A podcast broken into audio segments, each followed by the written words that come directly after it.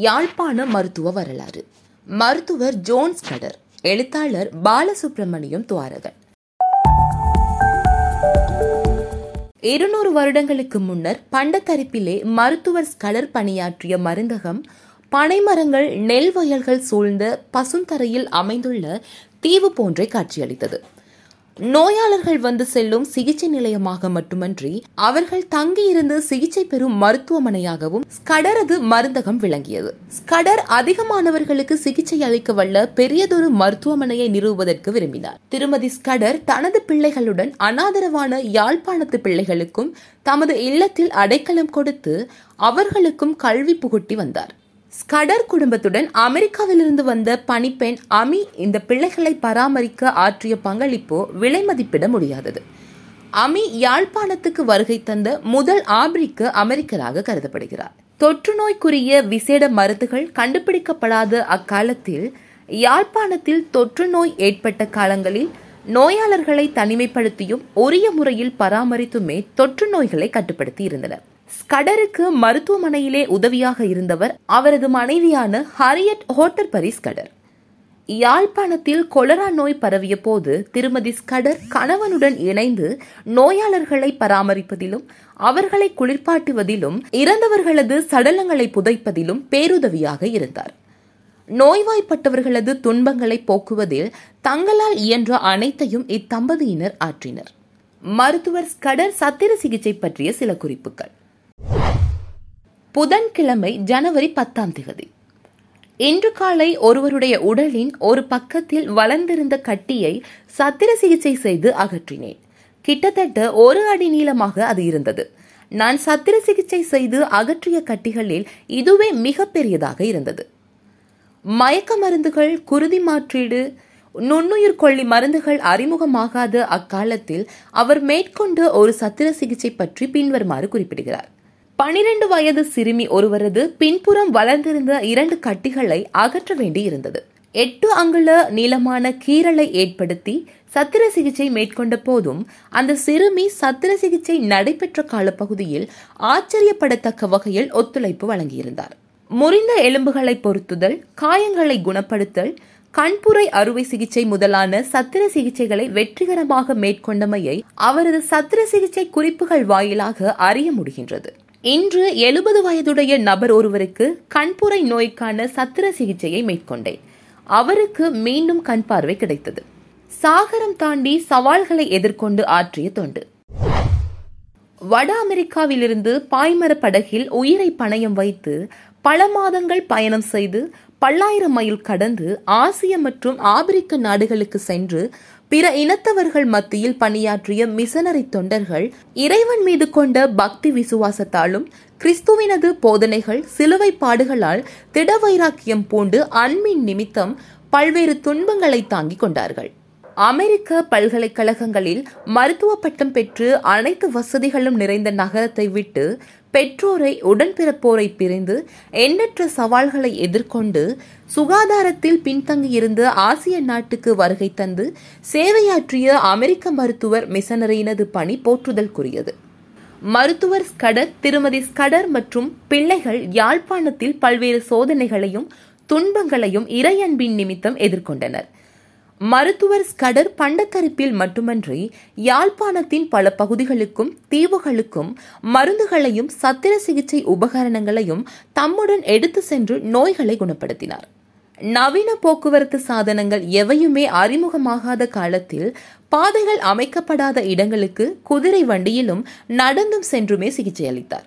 உடலில் ஏற்படும் நோய்களுக்கு சிகிச்சை அளித்து ஒரு மனிதனை குணப்படுத்துவதே ஆகவும் சிறந்த ஆன்மீக பணி எனவும் அதுவே ஆன்மாவை உலக துன்பங்களிலிருந்து விடுவிக்கும் எனவும் ஸ்கடர் நம்பினார். தமிழ்நாட்டில் வேலூரில் தடம் பதித்த ஸ்கடர் தம்பதியினர்.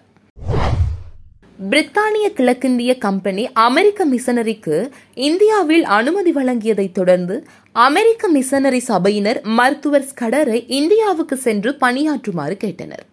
பதினாறு வருடங்களுக்கு மேல் யாழ்ப்பாணத்தில் கடமையாற்றிய ஸ்கடர் ஆயிரத்தி எண்ணூற்று முப்பத்தி ஆறில் தமிழ்நாட்டுக்கு சென்று மருத்துவ மிஷன் பணியை ஆற்றினார். இந்தியாவின் முதல் மருத்துவ மிஷன் மருத்துவர் என்ற சிறப்பையும் ஸ்கடரே பெற்றார்.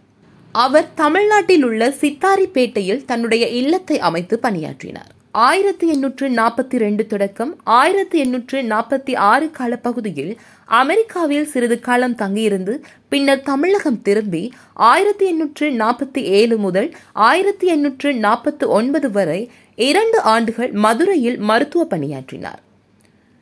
ஆயிரத்தி எண்ணூற்று நாற்பத்தி ஒன்பது முதல் தன்னுடைய பணியை சென்னையில் இறையழைப்பு வரும் வரை தொடர்ந்தார். உடல்நலக்குறைவு காரணமாக தென்னாப்பிரிக்காவுக்கு பயணமானார்.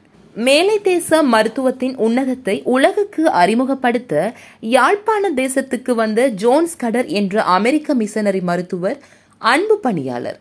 ஆயிரத்தி எண்ணூற்று ஐம்பத்தி ஐந்தாம் ஆண்டு ஜனவரி மாதம் பதிமூன்றாம் திகதி தென்னாப்பிரிக்காவின் நம்பிக்கை முனையில் உள்ள உவின்பேர்க் என்ற இடத்தில் இவ்வுலக வாழ்வை நீத்தார். ஸ்கடரது ஏழு ஆண் பிள்ளைகளும் இரண்டு பெண் பிள்ளைகளும் இந்தியாவில் மிஷன் பணிக்காக தங்களை அர்ப்பணித்துக் கொண்டனர்.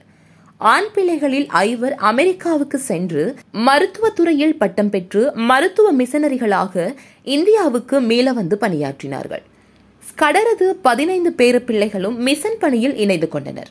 மருத்துவர் ஜோன்ஸ் கடர் வம்சத்தின் நான்கு தலைமுறையை சேர்ந்த நாற்பத்தி இரண்டு பேர் இந்தியாவில் அமெரிக்க மிஷனரிக்காக தொண்டாற்றினார்கள்.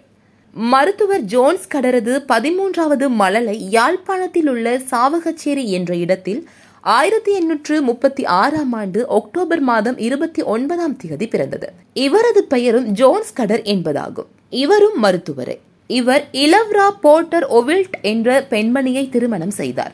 இவர்களுக்கு பிறந்த தவ புதல்வியே ஐடாஸ் கடர். ஐடாஸ் கடர் என்ற இளம்பெண்ணுடைய வாழ்வை மாற்றிய நாள். இளவயது ஐடாஸ் கடர் இந்தியாவில் காணப்பட்ட வறுமை சுகாதார வசதியின்மை மக்களிடம் காணப்பட்ட அறியாமை நாகரிகமின்மை முதலானவற்றை கண்டு வெறுப்புற்றிருந்தார். இதனால் திருமணம் செய்து மகிழ்ச்சியான வாழ்வை அமைத்துக் கொள்ள விரும்பி அமெரிக்கா சென்றார். ஒரு நாள் ஐடாவுக்கு தந்தையார் ஜோன்ஸ் கடரிடம் இருந்து ஒரு கடிதம் வந்தது. தாயார் இளவ்ரா இந்தியாவில் உடல்நலக் குறைவுடன் இருக்கும் செய்தியை அறிந்து தென்னிந்தியாவுக்கு உடனே திரும்பினார். ஐடாஸ்கடர் தாயாருக்கு பணிவிடை செய்து வந்த நாட்களில் ஒரு நாள் மாலை பொழுது கையில் விளக்குடன் ஒரு பிராமணர் இவர்களது வீட்டுக்கு வந்து வீட்டுக்கதவை தட்டினார். ஐடா வெளியே வந்து பார்த்தார். பதினான்கு வயது நிரம்பிய தனது மனைவி பிரசவ வேதனையால் துன்புறுவதாகவும் உடனே வந்து உதவுமாறு ஐடாவிடம் இறந்து மன்றாடினார்.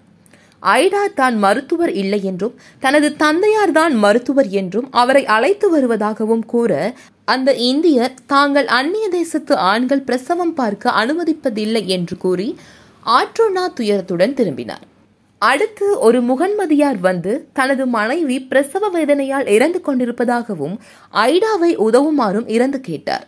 ஐடா தந்தையை அழைத்து வர உள்ளே செல்ல அதற்கு அம்முகமதியார் இஸ்லாமிய பெண்கள் வீட்டுக்கு வெளியே செல்லும் போது புர்கா அணிந்து செல்வதாகவும் ஆண்களை ஒருபோதுமே பிரசவம் பார்க்க அனுமதிக்க முடியாது என்றும் கூறி துயரத்துடன் அழுதவாறு திரும்பி சென்றார். அன்றைய நாள் மூன்றாவதாக இரவு வேளை ஓர் இந்து குடியானவர் வந்து தனது மனைவியின் பிரசவத்திற்கு உதவுமாறு ஐடாவிடம் கைகூப்பி இறந்து வேண்டினார்.